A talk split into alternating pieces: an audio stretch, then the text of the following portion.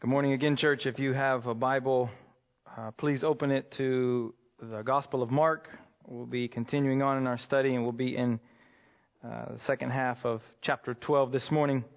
Mark chapter 12 is where we'll be. Now, on August uh, 24, uh, 410, the city of Rome was sacked by really a ruthless band of Visigoths led by King Alaric.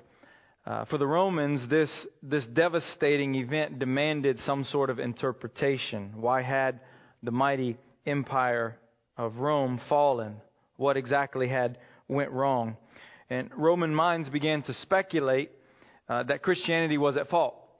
Uh, they believe that Constantine's adopting of Christianity a century before, leading to the dismantling of the Roman gods, had had led to their demise. They they believed that because Rome had forsaken their uh, divine narrative as they saw it and adopted the narrative of the Hebrews, the gods brought judgment. Uh, and when this argument came to the attention of the bishop and great theologian of North Africa, uh, St. Augustine as we know him, he responded by writing a thousand page letter known today as the City of God. Within, Augustine uh, set the story of Rome, both its rising and its falling within the context of biblical history. Rome was simply a player on God's great stage of redemptive history, Augustine argued. But at the center of Augustine's response, or this letter, was his two city argument, as has been called. Augustine argued that all human history can be divided into two cities the city of man and the city of God which he finds and really traces throughout the Bible, beginning in the earliest chapters of Genesis. And very importantly, Augustine argued that we, Christians, we find ourselves simultaneously as citizens of both cities. We are currently citizens of the city of man, and we are currently citizens of the city of God if we know Christ. Therefore, our, our calling as the people of God, as the church, is to live as citizens of God's city while currently occupying residency in this city of man. Now, while Augustine's writings are important to us as Christians, Jesus' words are essential. So this morning, our, our text contains one of the another one of Jesus' very famous sayings, which speaks to this very issue. And really, I think due to its popularity, there's a danger with this passage uh, in that we oftentimes tend to run past passages like this too quickly and really miss the depth of what's actually being said in the text. So I want to ask you this morning before we get into this famous passage, maybe you want to reflect for a moment, but do you believe the Bible has any vision for for the state? Does the Bible help us in any way think through our relationship as Christians to uh, the governing authorities, the government?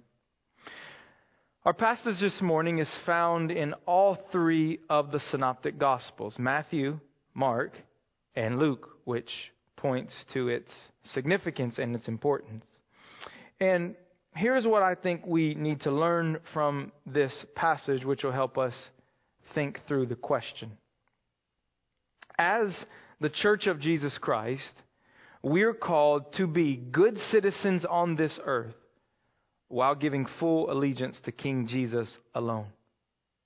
So, as the church of Jesus Christ, our, our calling is to be good citizens on this earth while giving full allegiance to King Jesus alone.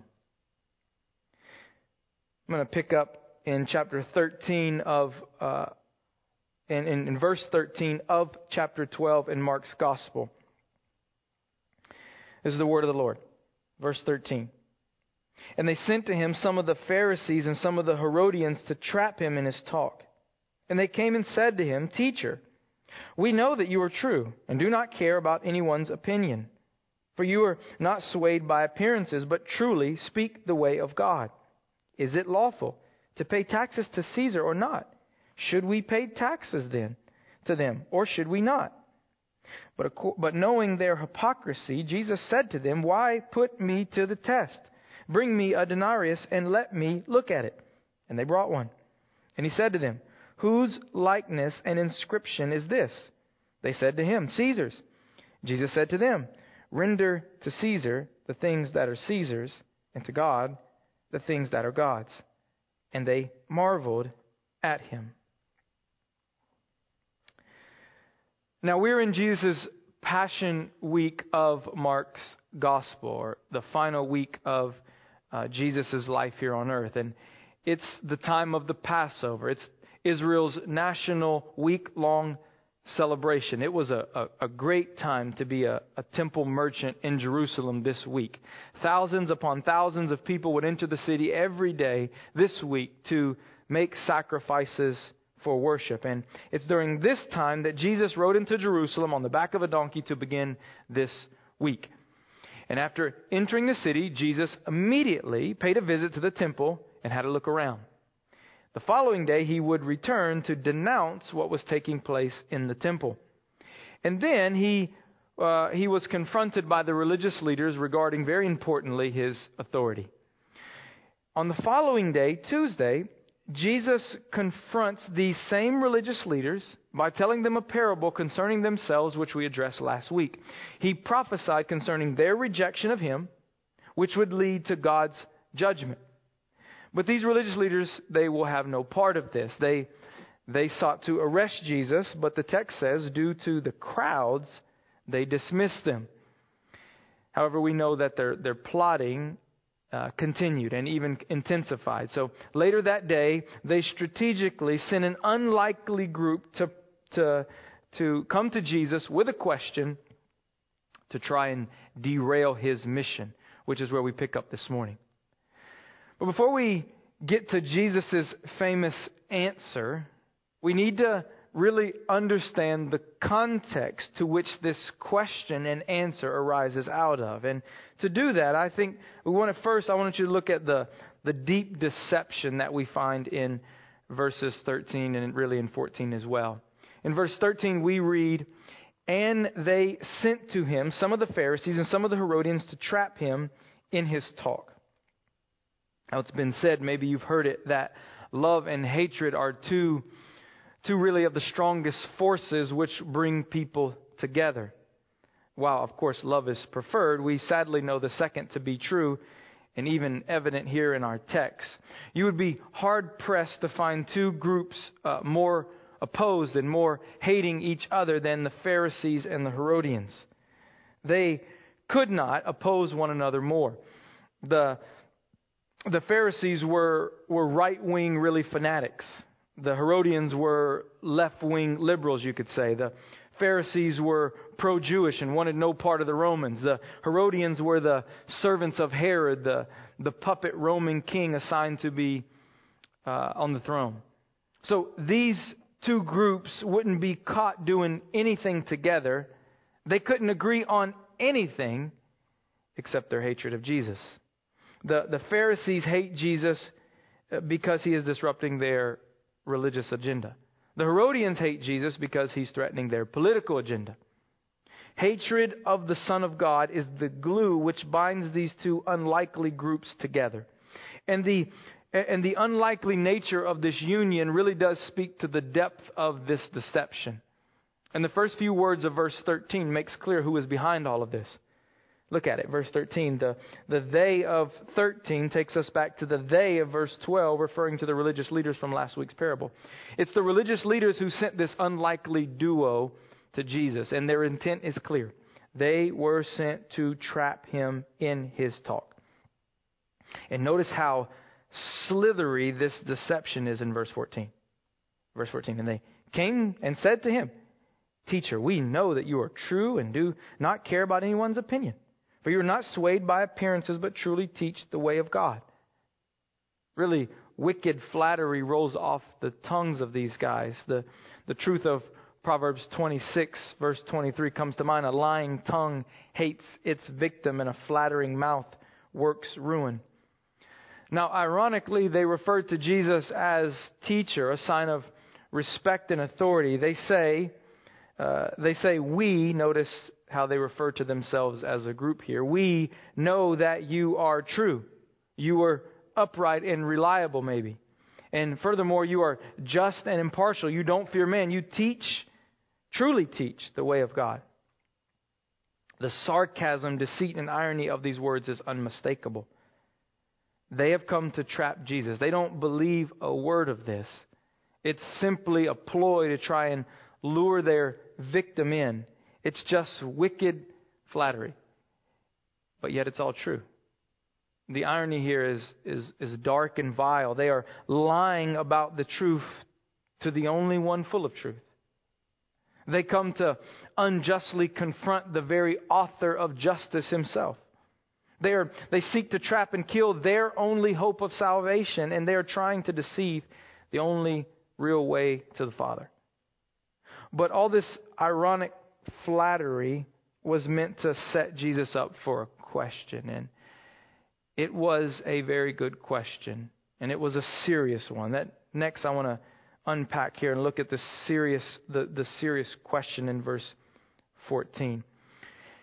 And this is a very particular question. Uh, these guys didn't, you know, make this up on the fly. No, this question had been well crafted from the top. The religious, the religious leaders have strategically crafted this question in an attempt to pin Jesus to the wall. They had the perfect question, so they thought. It was a heads you lose, tails you lose sort of question. Have you ever been asked one of those questions, or ever have you ever asked one of those questions? And husbands, how about when your wife comes out of the room well dressed up and asks you, Babe, do you recognize anything different about me? You're done, right? If you say no, which obviously you haven't noticed, you're in trouble. If you try and guess and you get it wrong, you're in deeper trouble. It's a lose lose type of question. Now, in a similar but obviously a much more serious way, this is that type of question here. It's a, it's a good question. It's a difficult question. Is it lawful to pay taxes to Caesar or not? Should we pay them or not? Now, I want to be crystal clear from the outset.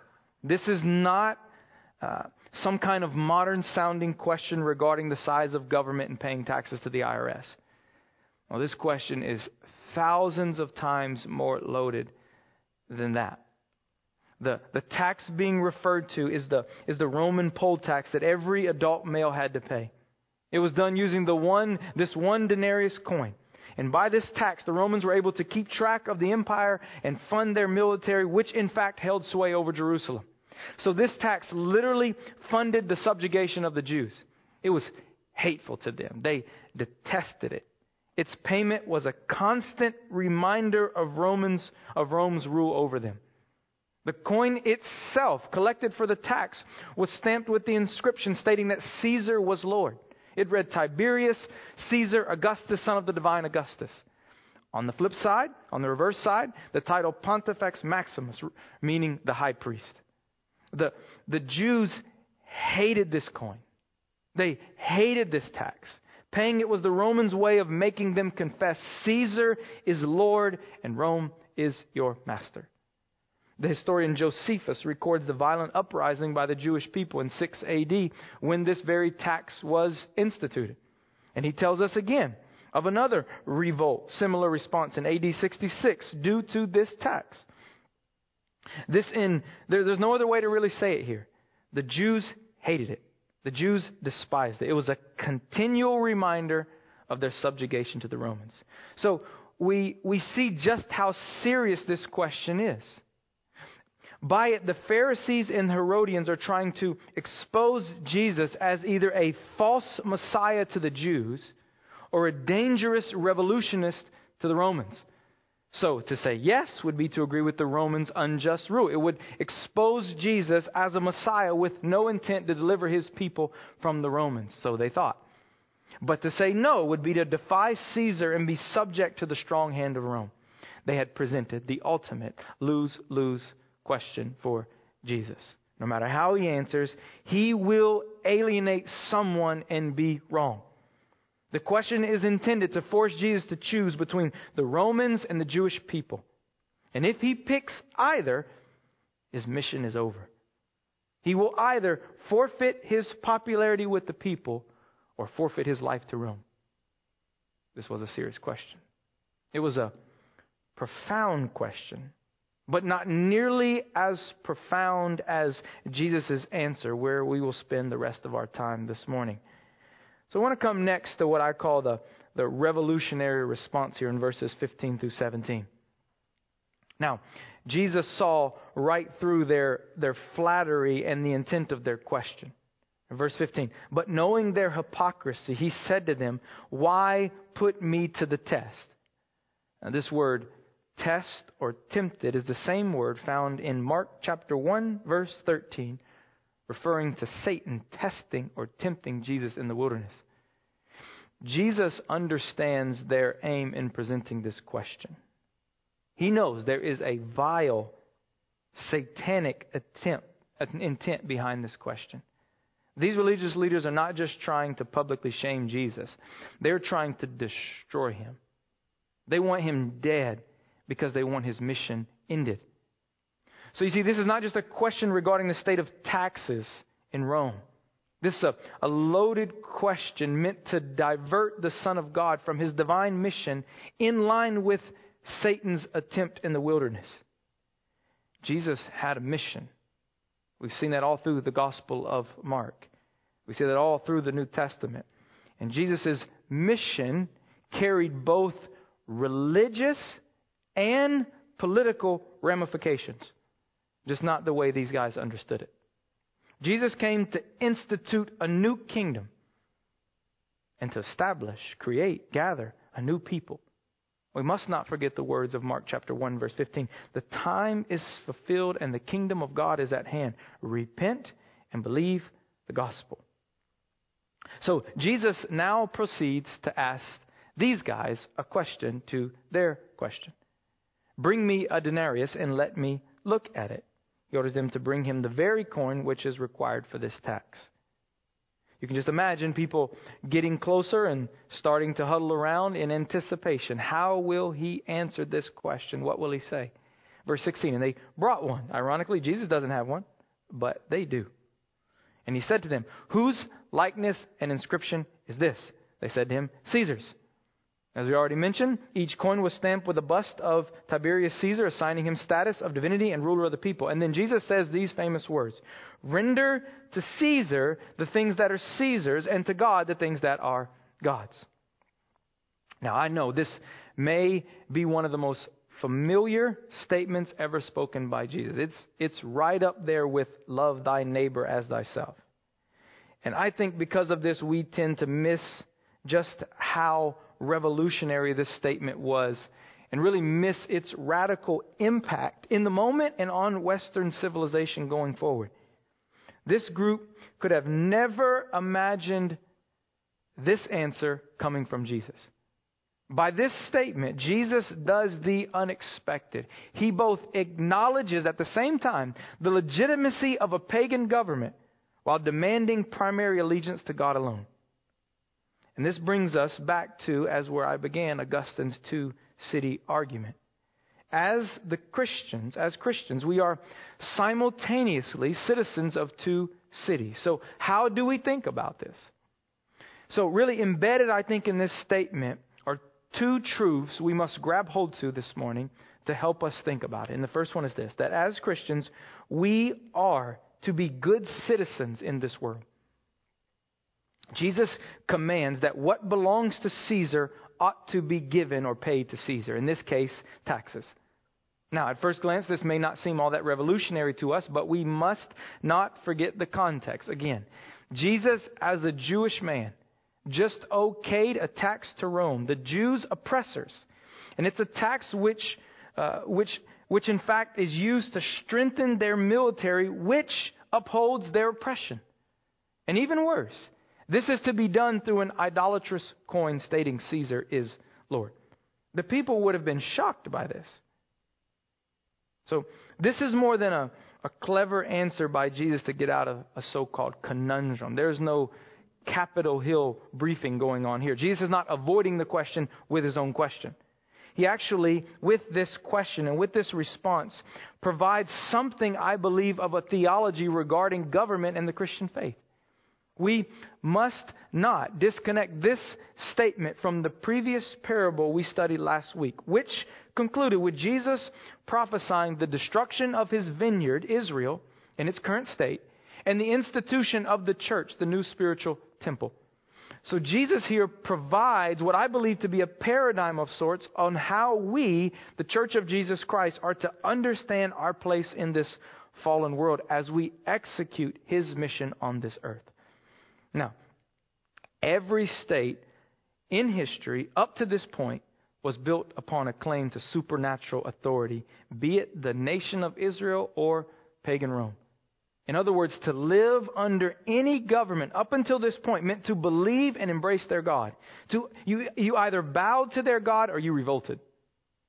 There was no other option, which is exactly why they present this question as they do. This is exactly the tension that was existed between the Jews and the Romans. So what Jesus is saying here is unthinkable. It is revolutionary. Jesus here legitimizes a pagan government even one that is oppressive and cruel. Jesus is no anarchist. Jesus is no revolutionary zealot. He says, Give to Caesar what's due him. Pay taxes. Obey the governing authorities over you in every way you can. This is a shocking thing for Jesus to say. But we know, if we know our Bibles, we know that God has ordained authority in our lives. He has ordained the family, He has ordained the church, and He has ordained the government. And the rest of the New Testament affirms and expounds on this. In the most lengthy passage on human government, in Romans chapter 13, Paul says these words, and I'm going to read them in full to you, verses 1 through 7. Let every person be subject to the governing authorities For there is no authority except from God, and those that exist have been instituted by God. Therefore, whoever resists the authorities resists what God has appointed, and those who resist will incur judgment. For rulers are not a terror to good conduct, but to bad. Would you have no fear of the one who is in authority? Then do what is good, and you will receive his approval, for he is God's servant for your good. But if you do wrong, be afraid, for he does not bear the sword in vain. For he is the servant of God, an avenger who carries out God's wrath on the wrongdoer. Therefore, one must be in subjection, not only to avoid God's wrath, but also for the sake of conscience. For because of this, you also pay taxes. For the authorities are ministers of God, attending to this very thing. Pay to all what is owed to them taxes to whom taxes are owed, revenue to whom revenue is owed respect to whom respect is owed, honor to whom honor is owed. God legitimizes government. It's His plan. Government is a good thing, even though they don't always act good. Almost any government is better than anarchy. Look, the, the Roman government was oppressive and cruel. Paul writes under the tyrannical Emperor Nero, history says, took Paul's very life when he writes these words in Romans. But as cruel as Rome was, it was still fulfilling the role assigned by God to bring order and some measure of justice. Governments are instituted by God to do this very thing. That's why we read in 1 Timothy 2 that, for first of all, I then I urge that supplication, prayers, intercessions, and thanksgiving be made for all people, for kings and all who are in high places, that we may lead a peaceful and quiet life, godly, dignified in every way. So, as Christians, we have real responsibilities to government. We are to pay taxes. Christians should not cheat on their taxes. We are to pray for our leaders. No matter our political disagreements, we should not disrespect our leaders while we can and should disagree with them in a healthy way, we do not slander or despise them by mouth or by Facebook post. We are to honor and obey our government in any way we can. We are to give to Caesar what is Caesar. And I just want to take a moment here and say to you, in light of this reality of God's authority over our life, that if you work for our government, maybe you're a police officer, a fireman, a government official, or you serve in one of the branches of our military. Thank you for your service to our country. Thank you for fulfilling the role God has assigned to you to uphold, to uphold order and extend justice in our nation.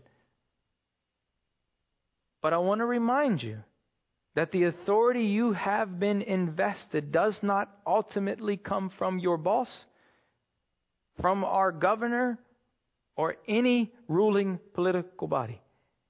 It comes from God. Your responsibility is to wield that authority with justice as unto the Lord. Now, maybe you're wondering, Pastor Jimmy, are you saying that the Bible calls for us to give unqualified obedience to our government? I'm not. There are limits upon all authority outside of God. There are limits upon the authority of the state for sure. Civil disobedience is right when the government either prohibits us from doing what the Bible clearly commands or when it commands us to do what the Bible clearly prohibits. And we find warrant for this in Acts chapter 4 and Acts chapter 5 when the governing authorities arrested the disciples and ordered them not to preach about Jesus, a clear command in the Bible. The disciples, of course, could not obey such a command. And their explanation was straightforward. We must obey God rather than men. Christians are never called to violate a command of God in obedience to the state. When man's law is in conflict with God's law, the right and proper thing to do is disobey. Now, an example much more closer to home, and one of my favorite, is found in a very, very important letter written by Dr. Martin Luther King from a Birmingham prison in 1963. Due to his civil disobedience, Dr. King found himself again arrested for protesting. But this time, there was a, a charge being leveled against him regarding the justice of his disobedience by many white pastors. And they wrote an open letter airing their grievances entitled A Call of Unity. And in response, Dr. King justifies his action writing this famous letter from a prison cell in Birmingham where he says these words I hope, sirs, you can understand our legitimate and unavoidable impatience. You express a great deal of anxiety over our willingness to break laws. This is certainly a legitimate concern. Since we so diligently urge people to obey the Supreme Court's decision of 1954 outlawing segregation in the public schools, at first glance it may seem rather paradoxical for us consciously to break laws. One may well say, how can you advocate breaking, advocate breaking some laws and obeying others? The answer lies in the fact that there are two types of laws just laws and unjust.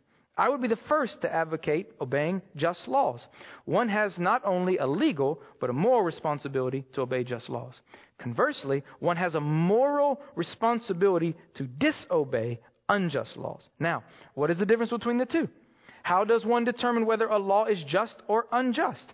A just law is a man made code that squares with the moral law or the law of God. And an unjust law is a code that is out of harmony with God's law the moral law. The segregation laws of our nation's past stood in direct confrontation with God's law, stating clearly that all people were made in the image of God. God assigns e- equality, dignity, and worth, not man. Therefore, obeying man's law forced people to break God's law. Therefore, the law was unjust, immoral. Therefore, it was right and good for King to disobey. But even still, we, in light of God's authority setting it over us, we should be very careful. And I think uh, very discerning and very careful about overthrowing power in some revolutionary way as the people of God, as Dr. King so faithfully demonstrated. Our Savior was no zealot, and neither should we. We should exhaust all resources, options, and legal channels before we choose to disobey. And we have to be willing to suffer consequences for breaking the law of man. The apostles were arrested and tortured, as was Dr. King, before change would come. But Jesus says more than just render to Caesar that which is Caesar. He also said, very importantly, render to God the things that are God's. So, we have a duty to be good Christian citizens in this world. But we have an even greater obligation to uphold allegiance to our true King, Jesus Christ. So while we are good citizens on this earth, we must live as fully devoted citizens of Christ's kingdom. Now, refusing to be trapped by the either or agenda, Jesus provides this third way in the most astonishing fashion. If the coin has Caesar's image on it, then it belongs to him. Therefore, give him what's owed him. Yet we, as human beings, bear a different image. We bear God's very image. Each one of us are marked by the image of God, and so we are, we are to give to God what is rightfully His. Our very lives are true allegiance and worship. Now, by this statement, Jesus makes clear there's only one true God. And it's not Caesar. We have a, a duty to the government to live as good citizens. We have a command to give full allegiance to God alone. He alone is worthy of our worship, not any government. Governments play an important role, governments are not eternal. God alone is eternal, and we bear His image and therefore are required to give Him His due allegiance. Friends, the Bible is crystal clear. We're all made in the image of God. We all bear His mark. He created us all. And we are all fallen and guilty before Him. And we will all have to ultimately give an account, not to any human government, not to the United States of America, whatever country you're from.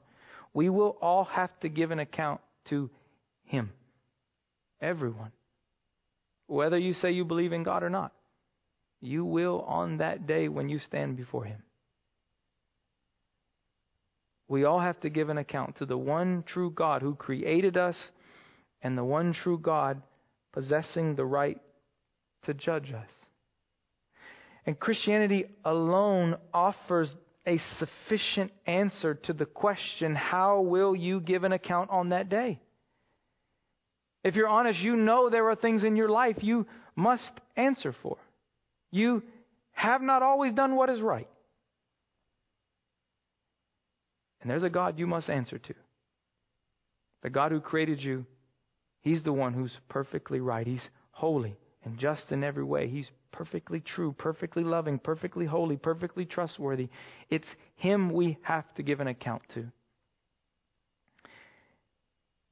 It's been said that all religions do lead to God in the sense they all empty out at his judgment seat.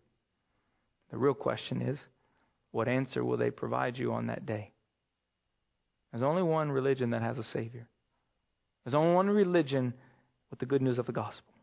And Jesus Christ is the Savior we all need. And this is exactly why Jesus came.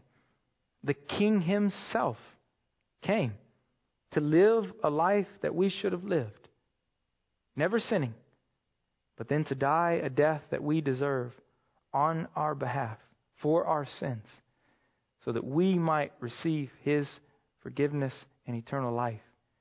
And He rose again, demonstrating that it's He's the true King of His eternal kingdom, and that He grants access to all who will enter by faith in Him and Him alone. And, brothers and sisters, if that's you today, you don't know Christ, you access to His kingdom comes through Christ, through faith in Him, through repentance and a trust in Him, making Him King and Lord of your life.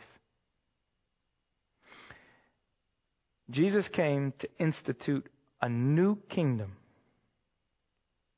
as a new king whom full allegiance is due. This is where I want to speak directly here. And I there's this is why I see the danger. And the reason why we need to be very careful about referring to any nation as a Christian nation. America is not a Christian nation.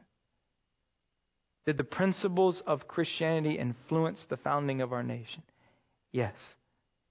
Were some of the founding fathers, though fewer than we tend to think and read about, were they, some of them, truly believers? Probably so, yes. Has our legislation recognized the influence of our Christian heritage in making laws? Yes. However, that does not mean that most people in America are Christians or that a truly Christian worldview dominates our culture. While we are to be good citizens of the United States, our true citizenship and the purpose of our mission is not bound up with the United States of America. It's not this city, it's another greater city. Look, within healthy Christianity, there is a place for love of country. There is a place for proper patriotism. There's a place for honoring our nation's history and current moment. There's a place for Christians to labor faithfully within our government and institutions.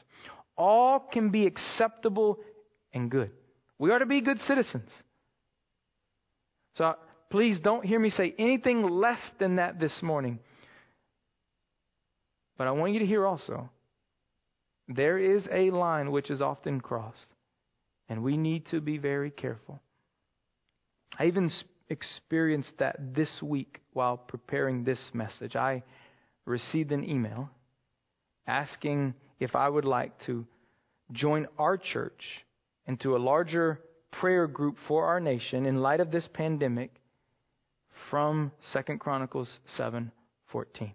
If my people who are called by my name humble themselves and pray and seek my face and turn from their wicked ways, then I will hear from heaven, I will forgive their sin, and I will heal their land.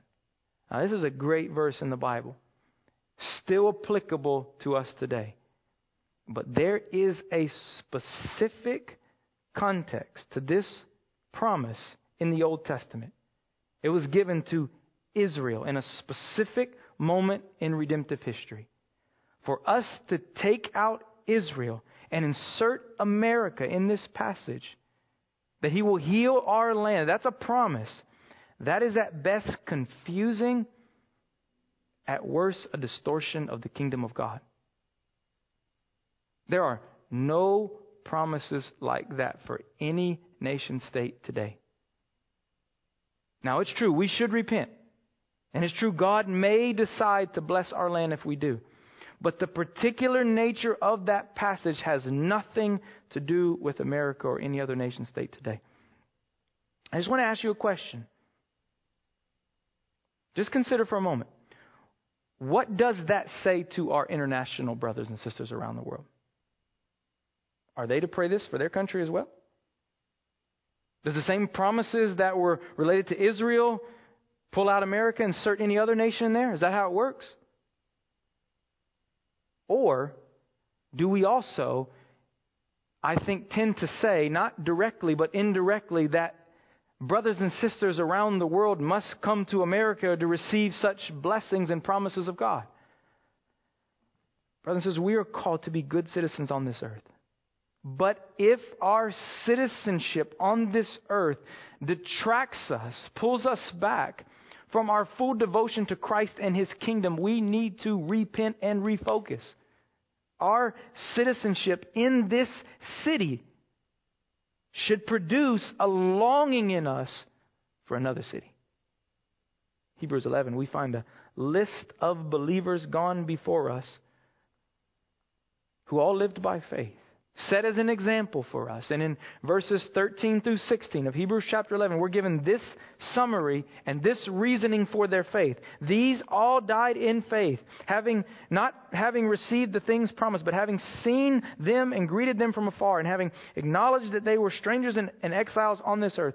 For people who speak thus make it clear that they are seeking a homeland.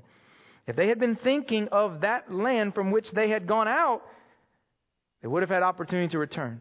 But as it is, they desire a better country, that is a heavenly one. Therefore, God is not ashamed to be called their God, for he has prepared them a city. we are strangers. We are exiles in this country. This is not our home. We are temporary citizens passing through.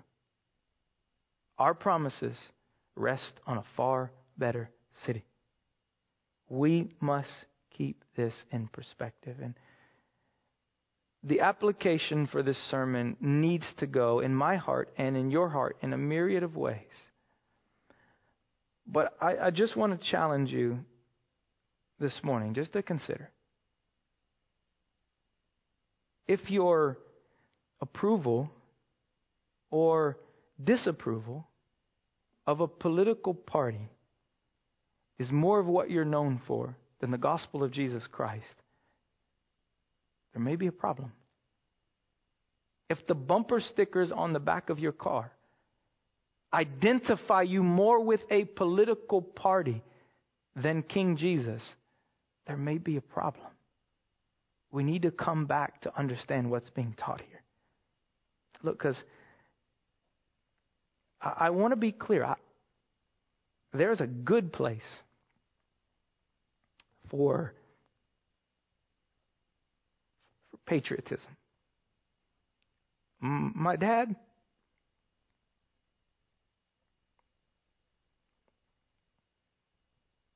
served our country faithfully in Vietnam as a 18 year old young man. And he came home with effects of the war that lasted his entire life until two years ago he took his very life because of it. So I understand the importance of honoring our troops and our country. My family knows that. But I know my hope for my father and my life and your life does not rest upon this country. We serve a far better king with a far better country. As one author says, Independence Day for the Christian is not 4th of July. It's not marked by a flag. Our Independence Day is Easter. It's marked by a cross and an empty tomb. So, this statement by Jesus is truly revolutionary. With this statement, Jesus brought clarity to us as the people of God as to how we are to live our lives on this earth while we labor for Him. We must give government its rightful place. We honor. We submit where we can. We recognize the goodness in government over our lives by submitting and obeying the authorities over our lives. But our worship is due God alone. We belong to King Jesus, not any state, not any ruler, not any nation. And we labor as the church of Jesus Christ in currently with a zip code in this city for that city which is to come as the church of Jesus Christ. We're called to be good citizens on this earth while giving full allegiance to King Jesus alone. So, church, maybe as we finish this sermon, a, a simple question you might want to put down in your notes and consider it more is what is it in my life? Maybe we can think about it in terms of government and politics, but maybe it's broader than that. What is it in my life that tends to draw me away from my full allegiance to King Jesus and living for Him? What is it that's keeping me as I live in this city to live for that city? Let's pray. Worship team, you guys can come back up as I pray. Father, in heaven, we, Lord, we thank you that our hope, our promises,